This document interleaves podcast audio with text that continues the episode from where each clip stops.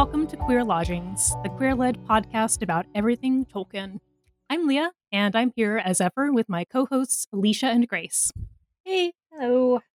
Thank you so much for joining us. Pull up a stool, grab a giant mug of tea, and get comfy as we dive into our second episode in our ongoing series we're calling Queer Readings.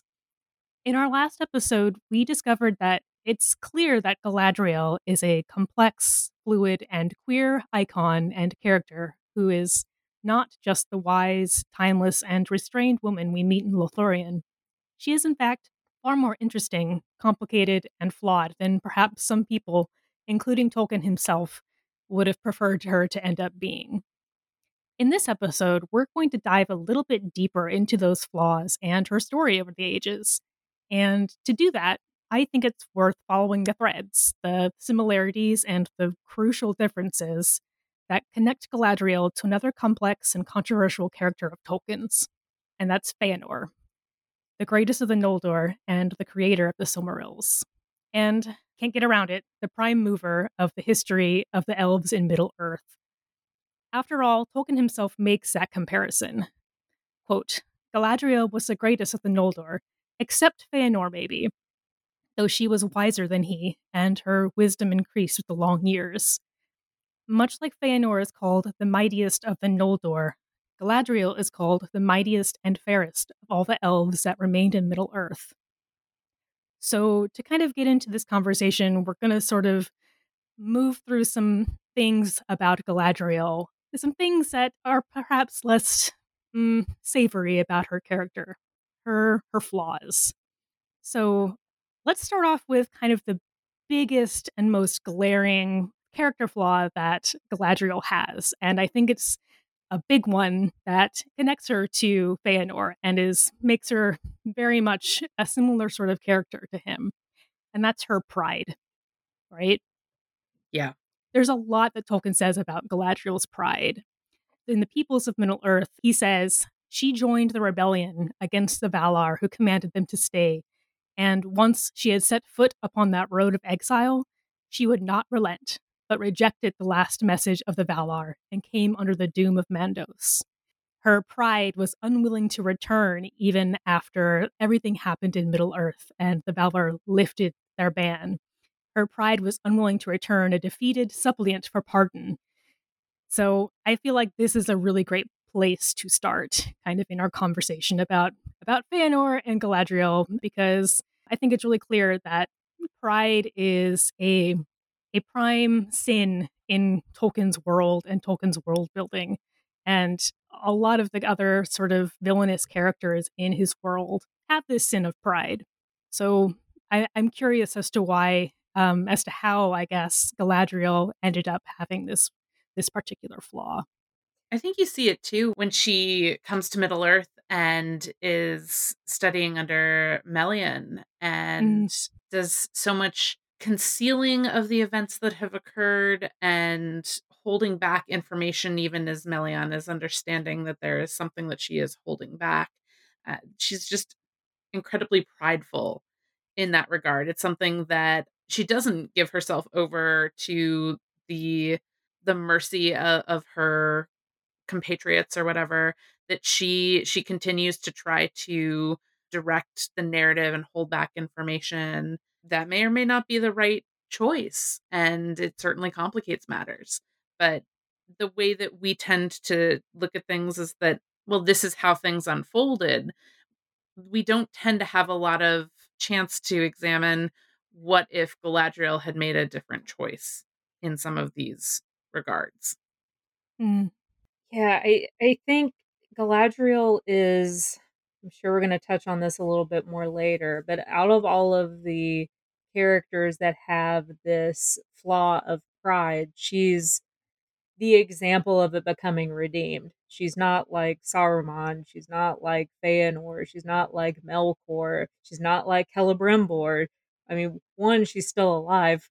Uh, but like we're with her for so long, we actually get to see the resolution in that. And I think it's especially interesting because of how Galadriel came into being. She came into being as the resolved, wise character, and then Tolkien wrote this complicated backstory for her. Right. It's interesting that he decided to start exploring that with the character who he introduced as being essentially like perfect.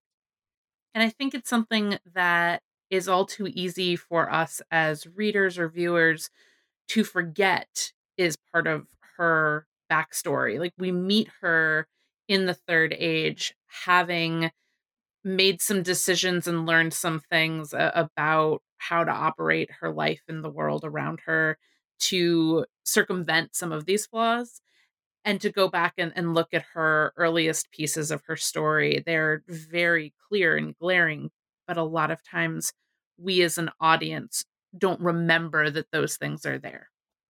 Yeah. How much of that is just the time scale involved though? It's really hard for humans to think about oh well this elf is actually 5000 years old. Right. Yeah. Right yeah. I feel like in some of my thoughts about Galadriel, I sort of feel like she is the sort of character that is very much like Feanor in that her pride is sort of where she begins, but she gets a chance that Feanor doesn't, which is time, right? And time in Middle Earth in particular. Her wisdom grows with the ages, and she sort of gets to she gets to have a character arc in a way that the prime mover again of all of the events that unfold in Middle Earth and the person responsible basically for a significant portion of the history of Middle Earth just doesn't get to do. And I guess that might be a symptom of being kind of a villainous character versus a protagonist. I think that this centering on pride is something that holds a really interesting key to a lot of what Tolkien thinks about his world and what he thinks about sort of the metaphysical structure of the world. I mean, it's pretty obvious. Tolkien says the Silmarillion's based on the Christian story of fall and redemption. And it's obviously it's different in that the elves don't die. They're not punished by death like in the story of Genesis. He actually says something about how the elves fall in a lot of different ways in a few of the letters. And Tom Shippey actually explores a little bit more about this, which I think is really interesting. He says, the sin of the elves, you know, they seem to be much more susceptible to a specialized variety of pride that's not present in Genesis or Paradise Lost, but it's not quite avarice or possessiveness or wanting to own things, but it's rather a restless desire to make things which will forever reflect or incarnate their own personality. And I feel like this pride that is really about making something and creating something that will reflect the maker is something that Tolkien really, really thinks a lot about and expands a lot on in a lot of his other works. I feel like that that's a really kind of an important point to illustrating a key difference, which we'll kind of get into a little bit later between Feanor and Galadriel, which is that this desire to create and possess those things which you create is something that Galadriel doesn't have, right? It's almost like creating in service to a greater good instead of personal. Like in this regard, I think that Galadriel leans closer toward like Aule and Aule's a creation of the dwarves, and that not necessarily being a personal vanity project, but being very personally important. Uh, whereas Feanor and the Silmarils, Celebrimbor and the rings are much more tangible objects, and so I think there's a, a differentiation there in in Tolkien's works.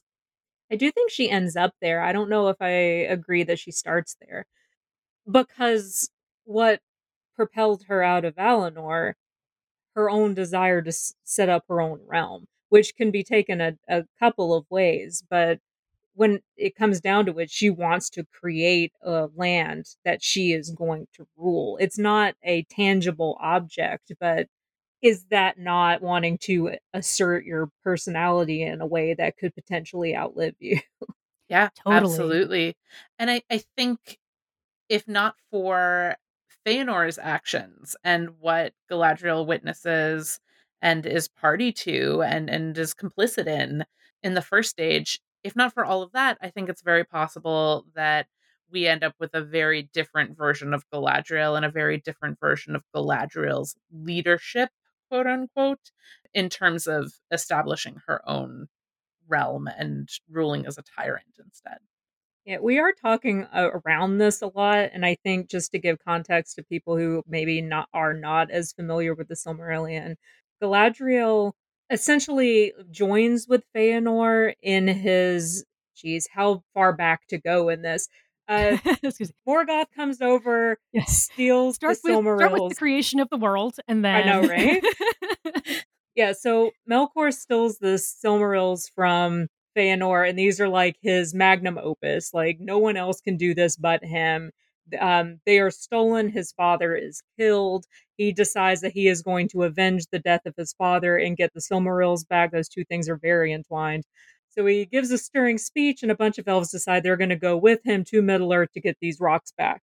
And Galadriel is one of those elves, and therefore falls under the Doom of Mandos. The Doom of Mandos happens because, in trying to cross the ocean to get back to Middle Earth, Feanor murders a bunch of elves and tries to steal their ships. He does steal their ships. Some of his party go on the ship, some of the party have to go up way far up north and um, cross the Helcaraxë, which is the grinding ice. Galadriel is one of the ones who had to endure the grinding ice and then come back. They meet all up together in Middle Earth, and a bunch of other things happen.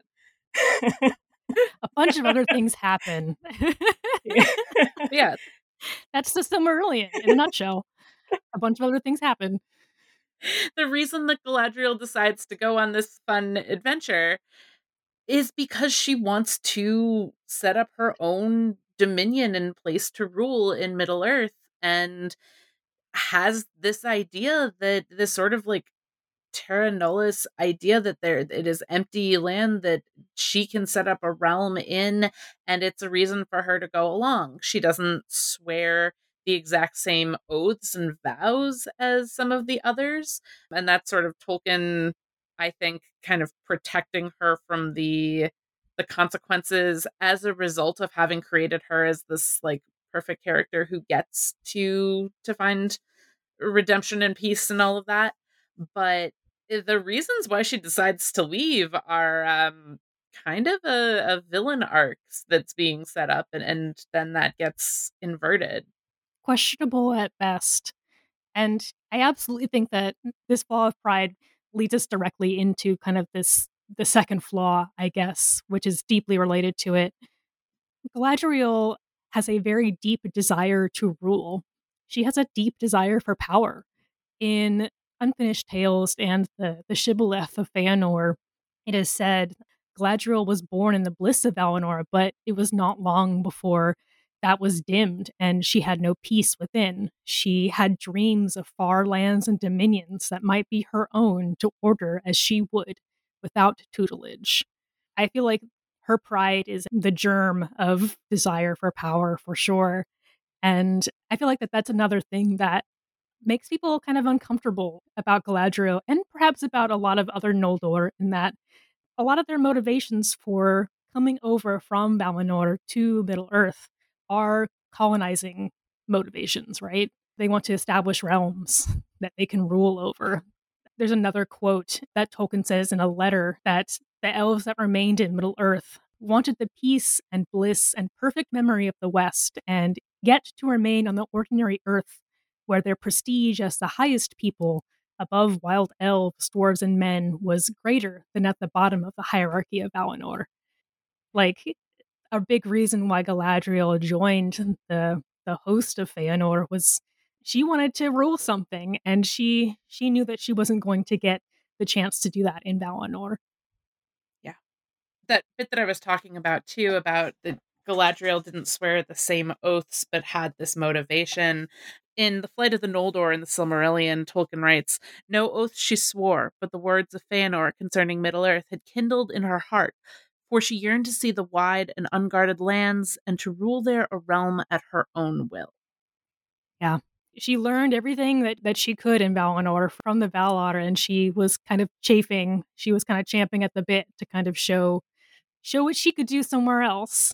And unfortunately, that meant in some way it would kind of mean going somewhere else that was not her home and was not not among her own people. I think that that's really really key to understanding what a big fucking deal it is when Frodo offers her the ring freely when they're in the in Lothlorien and she she goes into her her whole like in place of a dark lord you will set up a queen like even if you don't understand the context behind it like that's a big moment and everything but when you understand that this is the deepest desire that she has held for thousands of years that's a massive massive thing to have that background on. That's a real temptation like the deepest sort of temptation that that she can really be subjected to yeah and they try to depict that with turning her into a swamp creature which is one of the small things that i have against that adaptation listen i can't be mad at it because Kate blanchett is really fucking hot in that scene so uh, i gonna say i my anger just doesn't exist there i'm too distracted I do kind of like a nuclear Galadriel. I'm I'm kind of into it. I didn't mind it nearly as much until I watched the Hobbit movies, and then they pulled that out again, and I was like, "Come on, Ooh. guys." yeah, she was yeah. a little bit more. I, I, do kind of like the the imagery of the uh, drowning, the drowned person in in water. I guess, but yeah, it, it it was a little. I was like, oh, hmm, not nearly as hot as when you went nuclear yeah, it's it's very interesting that we are presented in the Lord of the Rings with this massive choice that Galadriel has to make, and she makes that choice, and just then just says, "I'm going to diminish," and that's yeah. all we get from that at all. Like we get zero backstory. yeah, I have a soapbox to climb up on about that in a few minutes. We'll we'll circle back. Put a pin in that, I guess. but yeah, that crux, that moment is literally thousands of years in the making. After rejecting the pardon of the Valar, after saying, "Oh, I don't want to go back," after saying, "I don't care if you ban me from Valinor. I don't. I don't even wish to go back. I'm cool being here." She has this gift, basically, right in front of her, this opportunity to realize something that, that she has wanted for literally thousands of years, and literally kept her out of paradise. I just feel like it's such an important moment and an, such an important deviation in her character from other other folks like Feanor, for instance, in that she has this choice and she makes something fundamentally different from from what he did. Like I am really curious as to when the switch actually happens with her. Like textually, we get her We've also talked about the pardon of the Valar a couple of times here. That is at the end of the first age. It's when the Silmarils have been kind of distributed, which is the nicest way I can put say that. And Morgoth is defeated, thrown out into the void. Um, at that point, all the elves who had fallen under the doom of Mandos are allowed to come back to Valinor if they so choose. Galadriel basically tells them to fuck off. She's going to do what she's going to do. And then we get her in the second age when she's just like wandering around with her husband trying to find a place to set up shop. They set up shop in Eregion for a while, where they rule as lord and lady until they're deposed by Celebrimbor. And then they end up wandering around again some more and end up setting up shop in uh, Lothlorien, where they're no longer really considered royalty in the same way that they were in Eregion. Eregion is an Noldorian settlement, so the people who came over from Aman with Galadriel, whereas in uh, Lothlorien, Galadriel and Celeborn are ruling over a, um, as he, Tolkien described them earlier, a bunch of wild elves. They're elves that never went into Aman. So, like, did the change happen between Eregion and Lothlorien, or did it actually happen further into Lothlorien? Was it a quick change? Was it a slow change? At what point did she realize, oh, hey, I don't actually need to have absolute power, absolute dominion over my own land? I yeah. think there's some evidence for for the groundwork at least being laid at the point in time when she is learning from Melian in Doriath because to go from wanting to set up her own land without any tutelage to actually being willing to learn some things like that's that's one kernel starting to unlock i think. And so i think there are multiple decision points along the way where she gets to build her wisdom instead of a singular turning point. But that's the benefit of having several thousand years to come around to that which uh like we said Feanor not not so much yeah I kind of wonder how much trauma might uh, help that that kernel grow. You know, from a seed. Yeah. She experiences quite a lot of trauma in between Eregion and Lothlorien. Yeah, a lot that might be a, a significant influence upon some of her some of her decisions a little bit later.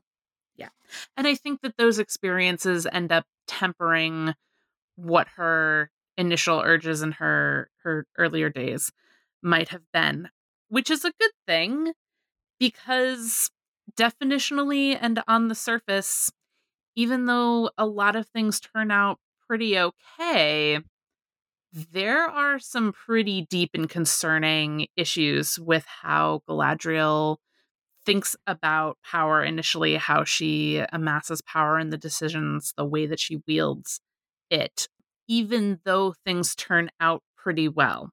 So, this is me getting up on my soapbox, and we're going to talk a little bit about colonization. Because, as Alicia pointed out, by the time Galadriel gets to Lothlorien, she is ruling over, she and Celeborn are ruling over people that are not necessarily their like their same group of people. They were not necessarily chosen as leaders in the same way they're they're imposed as leaders they impose themselves as leaders.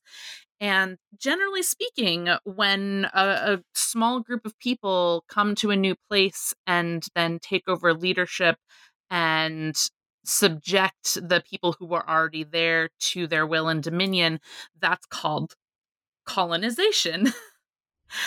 And there are two different major types of colonization.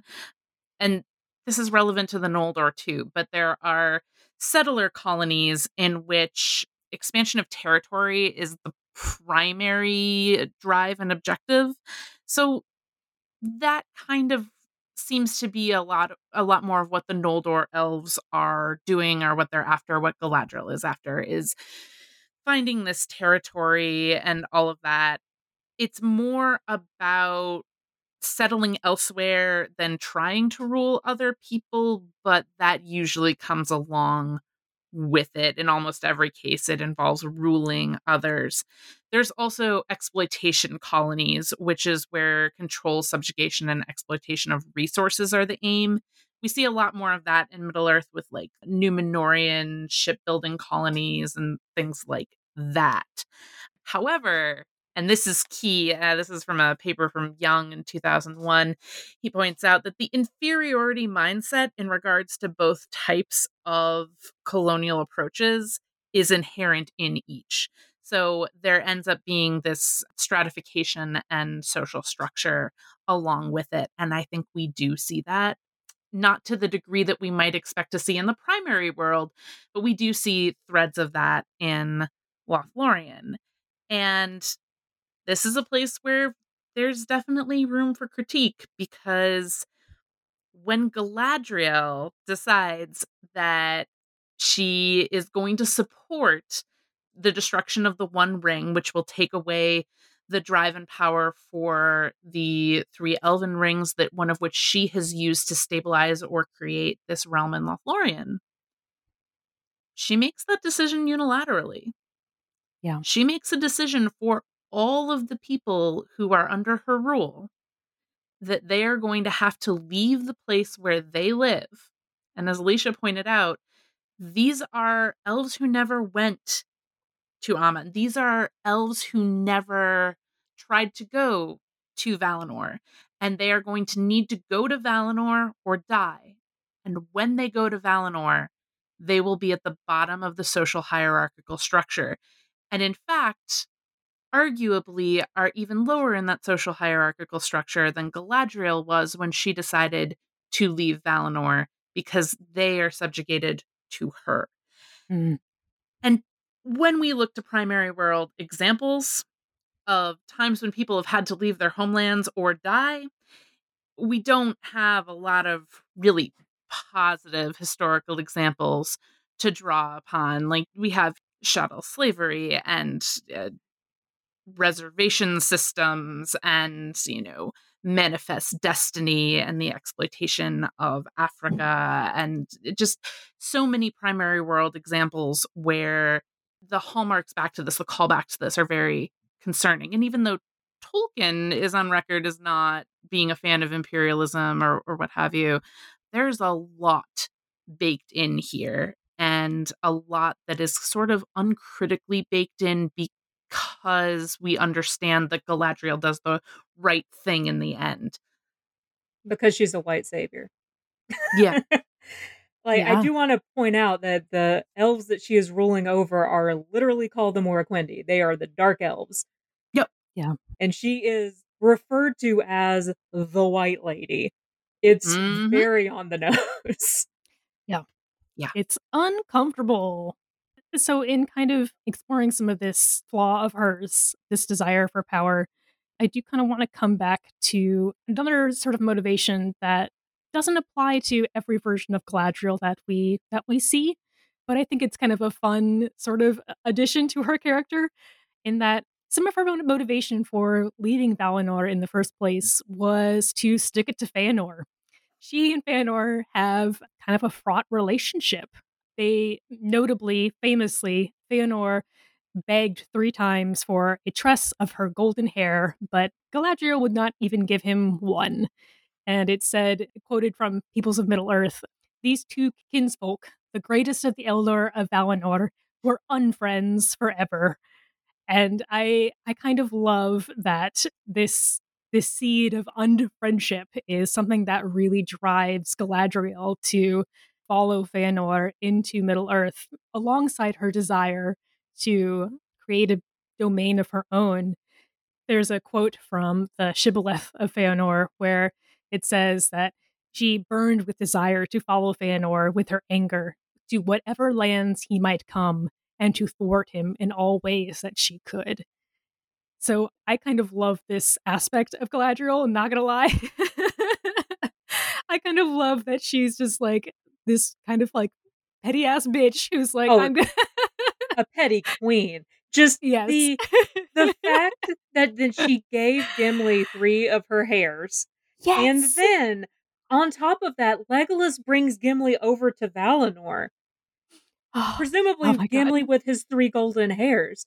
Like yeah. at, at some point Gimli's gonna die and end up in the halls of Mandos as well. And like I can only imagine him going up to Feanor and being like, fuck you, bro. I got Feanor. Oh my god. Yeah. I just I like I said, I, I wanted to bring us back to this sort of element of of her in that I think that it really it kind of gives us an insight to a character who's perceived as, you know, sort of above a lot of different emotions and uh, sort of reached kind of zen sort of pinnacle beyond sort of petty sort of relationship concerns but i kind of love that in in certain versions of her as tolkien sort of went and wrote and revised that a big part of her really wanted to stick it to Feanor and get in his way and do everything that she could to stop him from fucking up the world. Well, and it happens before Alqualondë as well. Like yeah. she has disliked Feanor since before he killed a bunch of her relatives. Yeah. Yeah. And she is still salty about it in these final years of the third age when we are first introduced to her, because that is when she is giving Gimli gifts that she had spurned Feanor on this entire, you know, thousands of years. And there's a line I think in Shibboleth of Feanor that she withheld her goodwill from none save only Feanor. oh, it's so good. It's so uh. so petty in a just a, a really beautiful sort of way. Yeah, yeah, exactly. Like she in that same quote it says, In him she perceived a darkness that she hated and feared, though she did not perceive that the shadow of the same evil had fallen upon the minds of all the Noldor and upon her own. Yeah. I think that that speaks to something kind of deep in her. Like, there's a reason that she hates Feanor, and it might have something to do with that she sees some of herself in him, perhaps. Exactly. Exactly. So I feel like this anger and this drive to thwart Feanor and take vengeance against him, I, I think it adds a an interesting wrinkle to how she perceives herself and how she eventually grows out of that. Yeah. I really enjoy that particular quote too because it's an, an indication that the narrative itself is aware of her flaws like a lot of a lot of places the things that are flaws or might be flaws that might cause harm that harm is sidestepped because the choice that's made ends up being fortuitous right? And, and not just in regards to galadriel like pippin makes a mistake and it turns out to be something that's very fortuitous actually or you know there's different examples throughout the legendarium. And so you know some of the things that i i appreciate the pettiness of like giving gimli three gold hairs and what have you there's no harm that comes from it. And so that that pettiness is sort of okay but the narrative itself is aware that there is more to galadriel than just perfection yeah and as much as we want to say that she grew out of it did she fully grow out of it because yeah. it was the third age in which she was a petty bitch and gave yeah. Gimli those three hairs. Maybe not growing out of it, but got some distance from it. Yeah. And then it, decided, it you know, I'm still still kind of mad about that. And I'm gonna do this to my my one true love Gimli. So we contain multitudes. And yeah. in the same way that my wonderful and very wise grandmother on the eve of her 90th birthday was still upset that her youngest sister had borrowed and ruined a blouse when they were teenagers. uh, Galadriel still mad at Feanor some thousands of years later. oh my god, that's so funny. Yeah, yeah. My grandfather, when he was on his deathbed, like pulled me aside to tell me that he was still angry at his parents for lying to him about Santa. Oh. Which is, I was oh. like, my dude, they're all dead. it's okay to let this they're go. All dead. been years and oh my god mm, yeah and so while we like can't really conceptualize a, a lifetime that spans thousands of years in, in just sort of a lifetime development model expanded from a, a human scale to that scale it honestly some of it still makes sense completely. Well, in our discussions about where she kind of is similar to Feanor, and honestly, eh, this is kind of a whole other rabbit hole that we don't need to go down to, but kind of similar to both Saruman and Sauron, who both wanted to be capital P powers in Middle Earth and kind of had their own agendas for doing so. That's another rabbit hole not that we don't need to go down. But that's a whole nother episode. That's a whole nother episode. But let's kind of turn from seeing where these flaws make her pretty similar to somebody like Feanor and look at what makes her different from Feanor. Because the differences between her and Feanor, I think, are the real keys to her character. So I think probably the most important thing where she differs from Feanor is that she ultimately rejects power. She ultimately rejects that desire to dominate and to rule. And I think that this is related to her deep reverence for the Valar and a willingness to eventually repent and be a penitent, I guess. So there's a quote again from Unfinished Tales, the Shibboleth of Feanor, there dwelt in her the noble and generous spirit of the Vanyar, who are the elves who live in Aman, and a reverence for the Valar that she could not forget. And I think that that's something that she can't forget, even over the thousands of years that she spends in Middle Earth. Tolkien also talks a little bit about Galadriel as a penitent. He speaks in letter 320, at the end of the first age, she proudly refused forgiveness or permission to return, but she was pardoned because of her resistance to the final and overwhelming temptation to take the ring for herself. That's really important. That's something that I am pretty sure, and I think there's a lot of evidence for it, that something that Feanor would not be able to do. Hmm.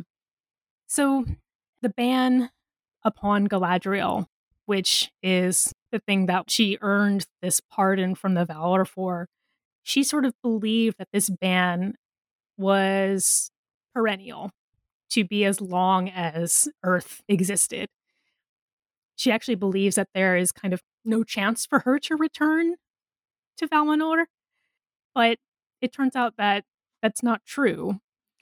And she sort of earns, quote, in reward for her services against Sauron and her rejection of the ring, she kind of earns the reward of that ban lifting from Valinor and she is able to return.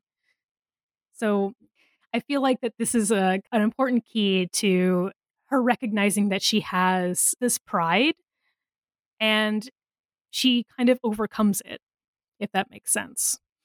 Or she sort of, I don't know, she becomes repentant, I guess, of of her actions and more able to navigate ar- around it too.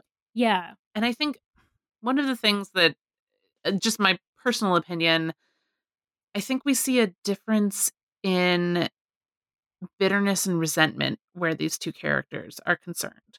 So they're both characters have the pride, both characters stand to to have consequences to their actions and Galadriel tends to be more accepting of those consequences and Feanor seems to tend to reject those potential consequences a bit more and so I think there's a little bit of a thesis there in the writing that responsibility for one's own actions and the consequences there is a more desirable approach. Yeah. And getting kind of more into the weeds of Tolkien's sort of metaphysics and his theology, he places a primary importance on the act of repentance and the act of obedience, which I personally have a big problem with. But in same, but we'll kind of stay out of that for this discussion. Galadriel's repentance really comes about kind of as an acceptance of the consequences of her actions, and she sort of surrenders to what the Valar ask, and she kind of returns to obedience. And for Tolkien, that's a really important point in her character and a really important sign of her essential goodness, I think. A slightly different take on this same thing, as opposed to uh, categorizing it as obedience. You could potentially categorize it as knowing what you're capable of, sticking like to your station. Um, in the this is a real specific reference. The liner notes from Donald Swann's The Road Goes Ever On, which is it's essentially like a, a tiny Middle Earth opera. He says that it was Galadriel's absolute refusal of any unlawful enhancement to her own powers is what allowed the ship to bear her. Mm. It's in the notes about the Lament of Galadriel, the song that she sings to Frodo as they are leaving Lothlorien. And we also hear Galadriel say that she must diminish and remain Galadriel. So she is at that point saying that she is going to remain who she is. She's not trying to step beyond what she should be doing as the type of being she is. Whereas at first, she is trying to set herself up as a leader. And when you take into consideration Galadriel lived in Valinor, to be a leader is to set yourself as equivalent to a, a Vala, essentially. So she has wow. that exact opportunity in the ring to seize the power of not of Vala, but of, you know, an Ainu. And she refuses that and remains an elf. Yeah. That's slightly less upsetting to me than couching it as just blind obedience. Agreed. Big agree. I think each argument is there, but I much prefer the latter takeaway. Yeah, you can tell none of us are Christians, you know. Yeah, exactly. yeah, I, I I have taken a couple of vows in my life, and the obedience ones have been removed from every version of the. Right. yeah, but no, I think also in framing in terms of repentance and acknowledgement, accountability, I think that these are values that we can we can kind of all come along on that when you mess up you need to take accountability for it you need to acknowledge it and that repentance can't just be about being forgiven it has to be about like actually taking responsibility and i think that instead of obedience the agency and understanding and all of that as opposed to obedience is something that i'm a lot more enthusiastic about instead of some of the ways that Tolkien's work can genuinely be interpreted. yeah. I also think it's sort of like when you make an, a a genuine apology, you you take actions to repair and restore the harm that you have done. And I think that we can kind of see some of this with Galadriel's gift to Sam with the Mallorn seed and the dirt from Lorien. Yes. So there's definitely some complicated, which I'm I think we're going to get into it. I also have a soapbox about Noldorian ecological imperialism and spreading Mallorn mm, trees and you know the soil from one place to another but the there's an actual complexity there because there's also how those things are used for the restoration of the land not just the the spreading of a dominion and used for healing and, and etc so sometimes things can be both Yeah.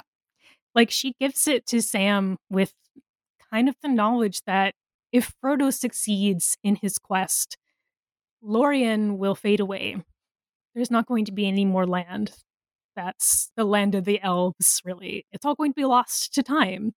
And at the same time, she gives Sam this gift of kind of like there may yet still be a memory of us that can grow somewhere else and provide something beautiful and green and and new in a different part of the world that is a memory and so it will eventually fade but for a while it might still bring a lot of joy and and healing You know, I hadn't really thought about how often elves do that until we just started talking about it. Because the White Uh. Tree of Gondor came from Uh-huh. Numenor, which came Right. from Aman. right uh-huh. and those Mallorn trees weren't indigenous to Middle Earth they also came through Valinor to Numenor to Lindon where they would not grow and then to Lothlorien I believe is the trajectory Yeah, they came from Lorien in Aman to Lothlorien. To Lothlorien, yeah yeah Yep. So ecological imperialism, what fun, but also pretty plants. yeah when we kind of get down into the sort of nitty gritty of it you're kind of like oh hold on but as a symbol of Galadriel understanding that her time in Middle Earth is over and that the time of the elves is over, as a symbol of her passing that seed, passing that torch basically to Sam, it's a pretty potent one. I think the sharing of plants and, and gifting of plants are certainly something that can be a really beautiful gesture because uh, certainly not every plant in my garden is in, indigenous to the area where I live. I have brought cuttings of plants that are five, six decades old that various family members have had, and I continue to grow those in my garden. There's a lot of really beautiful things that can happen.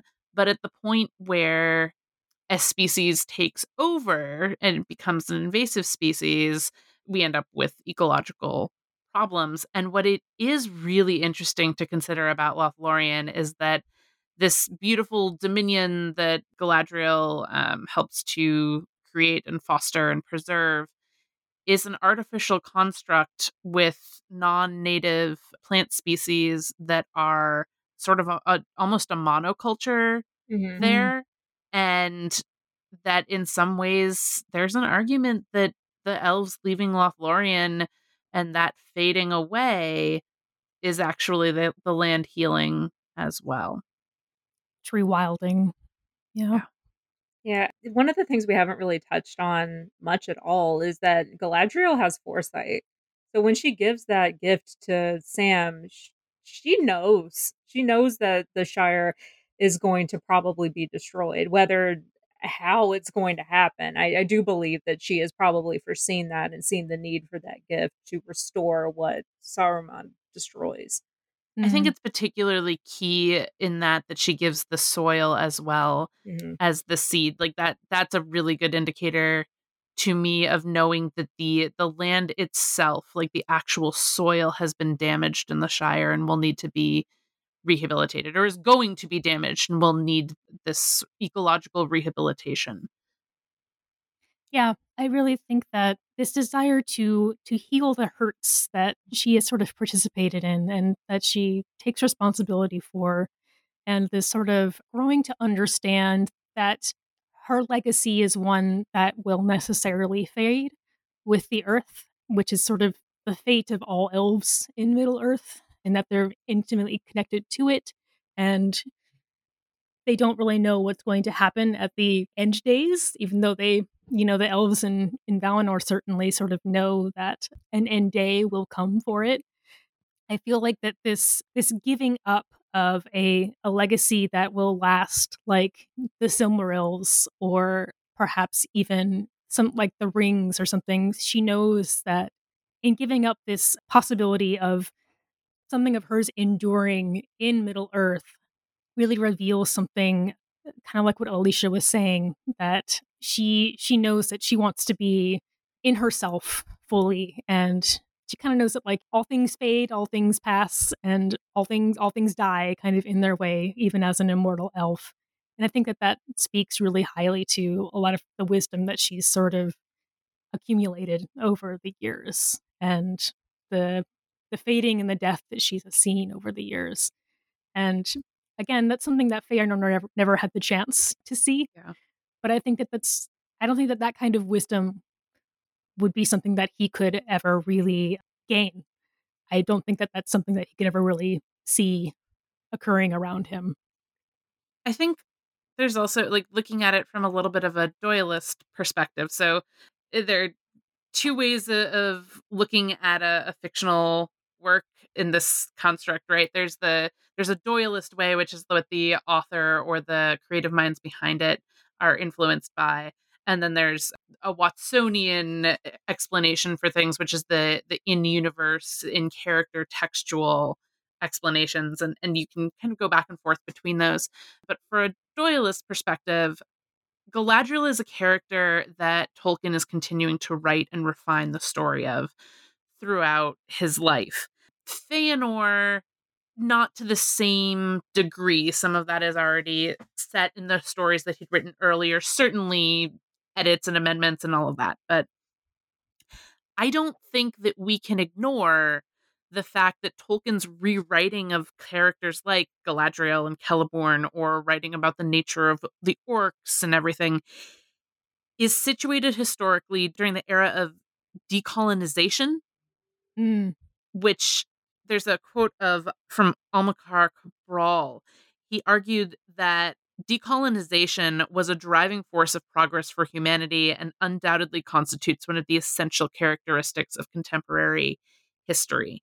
And I think the context that the changing context that Tolkien is writing in, whether he's digging deeply into these concepts or not, those cultural shifts, I think, make little appearances in the ways that that characters are written over time in the legendarium. Mm. Yeah, definitely. Y- you mentioned Leah that about Feanor creating things, and I think Tolkien sees creation and sub-creation as reaching outside of your station in a way. Mm. I've talked about this oh, I well, I just generally talk about this a lot. Not that you guys have any context. I, I'm a creative, and I've always really um, aligned in a way with Feanor and Celebrimbor and other characters like that that I probably shouldn't. Um, because like Tolkien writes the act of creation as being so perilous. And I think a lot of that comes back to Tolkien. One, his actual writing of Middle Earth was perilous to his day job, as it were, being a professor. But also, I feel like Tolkien viewed subcreation in particular as being kind of perilous because it's kind of a mini playing God. Yeah. And he he writes that into a lot of his uh, creative characters and, and we're focusing on Feanor here. Galadriel doesn't do that. He, she's right. not a part of this pathology of Tolkien being terrified of what it is he does. yeah. I think it's interesting because all of Tolkien's creators are all men. And Galadriel mm. is uh, held up as being kind of this prototypical woman. We talked about it in the last uh, queer readings episode where we're talking about how she's a peace weaver, how she aligns with all these like very feminine things from the Middle Ages. She's not actually a, uh, associated with creating things. Right. She doesn't even like create life on screen, which is something yeah. you would think would happen for a woman. Like uh, Celebrian is born at some point, we don't even know when. Yeah. yeah. She is associated with nurturing, which is definitely like a traditional feminine thing, but not necessarily with creating. Whereas a character like Feanor is definitely aligned with creating and not at all with nurturing. That's a very interesting split that Tolkien's doing. Mm-hmm. Yeah. I feel like Tolkien's issues with subcreation and Tolkien's sort of uh, wrestling with being an artist is a, probably a whole other episode that I would I I think that we need to do because I like I am also a creative and I'm like I I went to art school and flamed out but yeah like I feel like with Galadriel like even like the communities and the kingdoms that she comes in and comes to rule she doesn't really even like create them as such. She kind of comes in and nurtures them and expands them and sort of helps them grow and thrive. But she doesn't really, she's not really a creative in the sense of the artist that Tolkien typically the role that he typically gives to men and that he typically gives a pretty nasty end to. And again, we could probably unpack a lot of that of like how Tolkien feels about that because I'm kind of like, dude, like it's okay. well, and Galadriel is entwined with two of those characters. She's very heavily entwined with Feanor. She's also pretty heavily entwined with Celebrimbor, which is exactly. not something we really yeah. talk about. Celebrimbor was trying to get in there in exactly. some versions of his story. yeah. And obviously, in all versions, he ends up giving her the ring. So, like, she's yeah. adjacent to this kind of destructive impulse, but isn't pulled under by it. Well, and like he creates the well in one of the versions uh, Celebrimbor creates the like second version of the Elessar at her behest and everything. She's the driving force behind a lot of things, but not the hands that actually craft them. Yeah. There's a really good quote that I wanted to kind of bring in from Tolkien from one of his letters, kind of talking about art and the creative. He says that like it may become possessive clinging to the thing made as its own.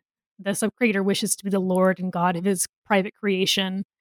He will rebel against the laws of the creator and especially against mortality. And I feel like he directly compares that the elves are like the the prime example of subcreation in in his world. And they're still subject to this sort of again this rebellion and this sort of evil that he that he sees that can potentially occur as a creator. A creator can kind of fall to his own devices, basically. He sort of says in the same letter, their their fall is into possessiveness and into perversion of their art, into power. And we can definitely see how Feanor falls into possessiveness, and we can see how Celebrimbor's The Three Rings, they have the potential to be perverted into power. And I feel like because Galadriel doesn't really participate in subcreation in this way, that she sort of gets exempt from some of that greed and that possessiveness that is that could be potentially the potential risk that a lot of elves can fall into. Yeah, I think that's a great point. We've talked about power a fair amount, but we haven't really talked about greed, and those two things are like it's so intertwined. Like Galadriel wanted power, but she wasn't greedy for it in the same way that other characters such as Sauron obviously were. Yeah. Yeah, whenever she is in a position of power, she shares it. Like she calls together the White Council. She is only one of three holders of a, a ring of power. She introduces her husband as if he weren't a useless piece exactly. of shit. yeah, she, you know, she demur- so demurs to him. She she demurs to to to Gandalf, and um, she desires power, but she doesn't desire sort of sole power, I guess, in in ways that other other characters certainly do. She's definitely not threatened by sharing and trading power in the mm. way that that a, a lot of other characters and villainous characters in Middle Earth are. And like I, I would argue that Elrond is a fairly similar example of that of another character who who looks to share power and build and his creations and everything like that are more about preserving history and knowledge and space for people and, and all of that. I tend to think that Elrond and Galadriel are, are written much more similarly to each other than a lot of other characters are. They're not quite foils for each other, but you know, trod similar paths. Totally. The the places that they quote unquote rule, they're havens, they're refuge, you know, they're places yeah. of refuge and healing and restoration. And they're both characters that embody some of the different gendered norms that Tolkien writes about and and embody more than one set of norms within the same character but the non-toxic versions of you know masculine norms and all of that you know, non-toxic masculinity and all so. oh yeah. god I, I can't wait to have an episode about non-toxic masculinity in tolkien it's gonna be amazing we as it end for the our queer reading of elrond that'll be another another great episode i think yeah i i do wonder because galadriel and elrond are written so similarly and they seem to have the same goals of like nurturing and preserving things how much of that is tied to the rings and like how mm. tolkien saw the elven rings working because like you think about the third person who has a ring before gandalf has it is círdan yeah who also right literally runs the Grey Havens. yeah. yeah. And who gives up the power of that ring pretty readily without being forced to do so or dying or, you know. Yeah. Yeah, he's just like, hey, Gandalf, you're going to need this here. Yeah. Gandalf like rolls off the boat and he's like, here, I have a gift for you. In coming back to the the three elven rings, I do think that their power is of of preservation and of keeping whole and keeping and restoring portions of Middle Earth, I guess, keeping them sort of like as as memories of the elves. And when the One Ring is destroyed, all the holders of the rings understand that those powers are gone and those those realms will fade. And Elrond and Galadriel leave. I feel like that's obviously a theme that Tolkien expands upon to great effect in a lot of his writing. But in kind of coming back to our discussion about like being creative and subcreation, basically, I feel like one way that Galadriel sort of understands something that some of these other creatives don't is that, as Tolkien says in that same letter, 131, the doom of the elves is to be immortal, to love the beauty of the world, to bring it into full flower with their gifts of delicacy and perfection, to last while it lasts. And yet, when men come to teach them and make way for them to fade as they grow and absorb the life from which both proceed. Galadriel understands that the time of the elves is over she understands that the time of men has come when she leaves the shores of Middle Earth. And that's sort of a an interesting place for her to land after her very, very long journey from Valinor in wanting to have a dominion of her own and have a place to show off her great talent and a place to to do as she wants to coming to this sort of understanding that everything that she has has done is going to fade and is is not going to last and that it's going to be potentially forgotten in the time of men is both incredibly mature and also kind of incredibly sad especially if you contrast it with some of these other creators who have these objects that are you know sort of enduring and eternal like the silmarils. Even as they're distributed across creation they haven't been destroyed. They're still there but everything that galadriel has done is going to become undone. And i find that incredibly kind of moving and sort of um, kind of zen in a way kind of a buddhist sort of understanding of life is emptiness and all things fade. And i also find it incredibly sad. That's something that i think about with galadriel a lot. It's interesting with galadriel because you, you mentioned that know, one of the jobs of the elves are to get men ready to rule in their time and galadriel does that she's directly and indirectly as mentoring Aragorn. And in some ways Galadriel does live on, but lives on in, you know, a kind of prosaic, like human way. Like her bloodline lives on in Aragorn's bloodline. Like they one, she has helped groom him into being a leader and a great leader of men, but also she has contributed DNA to the situation, right? So it, it's yeah it's a it's a very I had kids kind of thing to write, really. uh-huh. like I, I am uh-huh. going to live on in, in, the future, but I'm going to live on like not a hundred percent. Like I'm not. She doesn't live on in the same way as Silmaril lives on, and the beauty that uh, Feanor first captured, and that Silmaril is always there and is always exactly how he left it. It's not like that, but it very much is. She endures probably not forever because at some point that bloodline's going to fail but yeah her legacy is mortal. It's kind of a weird a weird paradox for an immortal being i think.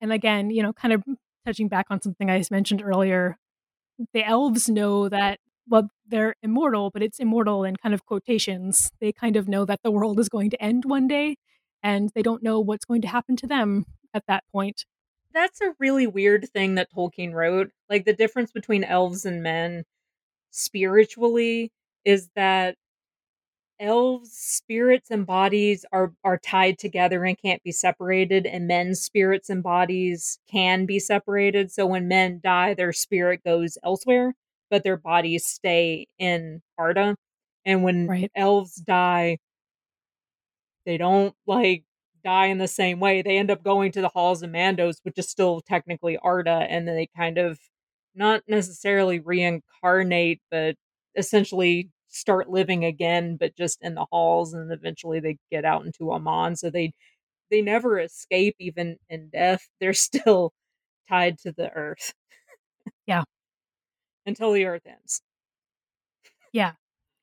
Until the earth ends. And it, obviously they don't really know when that's going to happen, but with living, especially the elves in Valinor, they know by by being in contact with gods basically they know that it's going to happen at some point and the thing is they don't know what's going to happen after that and i feel like i don't know i feel like there's like kind of a connection to be made with mortal legacy that galadriel leaves um, with her nurturing the relationships that she did with the mortals in in Middle Earth. That legacy is fleeting, but it may yet still endure in a way that even she kind of can't understand, or any of the elves can really understand. At least not yet. So, in wrapping up this kind of discussion, I guess I want to say that where Feanor and some of these other sub creators in Tolkien pour them themselves, uh, sometimes literally in Sauron's case, basically, into the objects of their art. And they have, you know, these objects as their legacy. Galadriel's legacy is one that will fade, but importantly, it's a legacy that she chooses freely and with eyes wide open. And as you know, she says, she will remain Galadriel. And she got to sail off into the sunset with Gandalf. That's the dream. that is the dream. Any other thoughts from you guys? I don't know if there are any other like loose threads that you guys wanted to wanted to go on or okay, it's not relevant. We're gonna probably end up cutting this, but I cannot get it out of my head right now that the point in time when Galadriel gifts the Elessar to Aragorn, thus, you know, approving of his impending marriage to Arwen, as this is a cultural tradition that, you know, the like elven parents give gifts to everyone is the same time that she is giving gifts to literally everybody including like three gold hairs to gimli and everything. So i think she's just over here matchmaking and approving of every ship throughout all of the fellowship. She's just blessing all of them with like wedding gifts at the blessing same time. all of those unions. Oh my god she went on a shopping spree at Costco. She's like, I'm going to get everybody done in one go. I'm not going to go to any of all of your weddings. I'm helping. I'm helping. I'm helping. God, I was just thinking about like in Valinor, how convoluted that poly relationship is between her and Gandalf and Gimli and Legolas. and eventually mm-hmm. Celeborn, whenever whenever the hell he gets over there. Yeah, we we assume also Celeborn at some point. Yeah, at some point. Uh, yeah, a lot of negotiating going on there. A lot of conversation. Yeah. A lot of conversation. so that brings us to the end of our episode and the end of both of our episodes on Galadriel. I'm sure that we're going to be continuing to talk about her a lot as things come up. But for now, thank you guys so much for joining us. You can find us on Apple, Google, Spotify, or stream direct episodes directly on Zencastr, which is at zencastr.com. Queer Lodgings, a Tolkien podcast with dashes all in between those words. Please like, share, subscribe, leave us a rating on your preferred podcast apps. You can also find us on Facebook at facebook.com slash queer lodgings, Twitter, or now uh, at queer underscore lodgings, or you can email us at queerlodgingspodcast at gmail.com. Thanks, guys. Bye. Bye. Bye.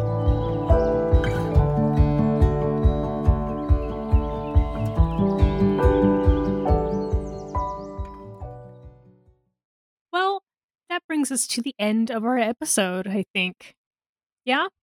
I think you are think correct. So, yes. okay.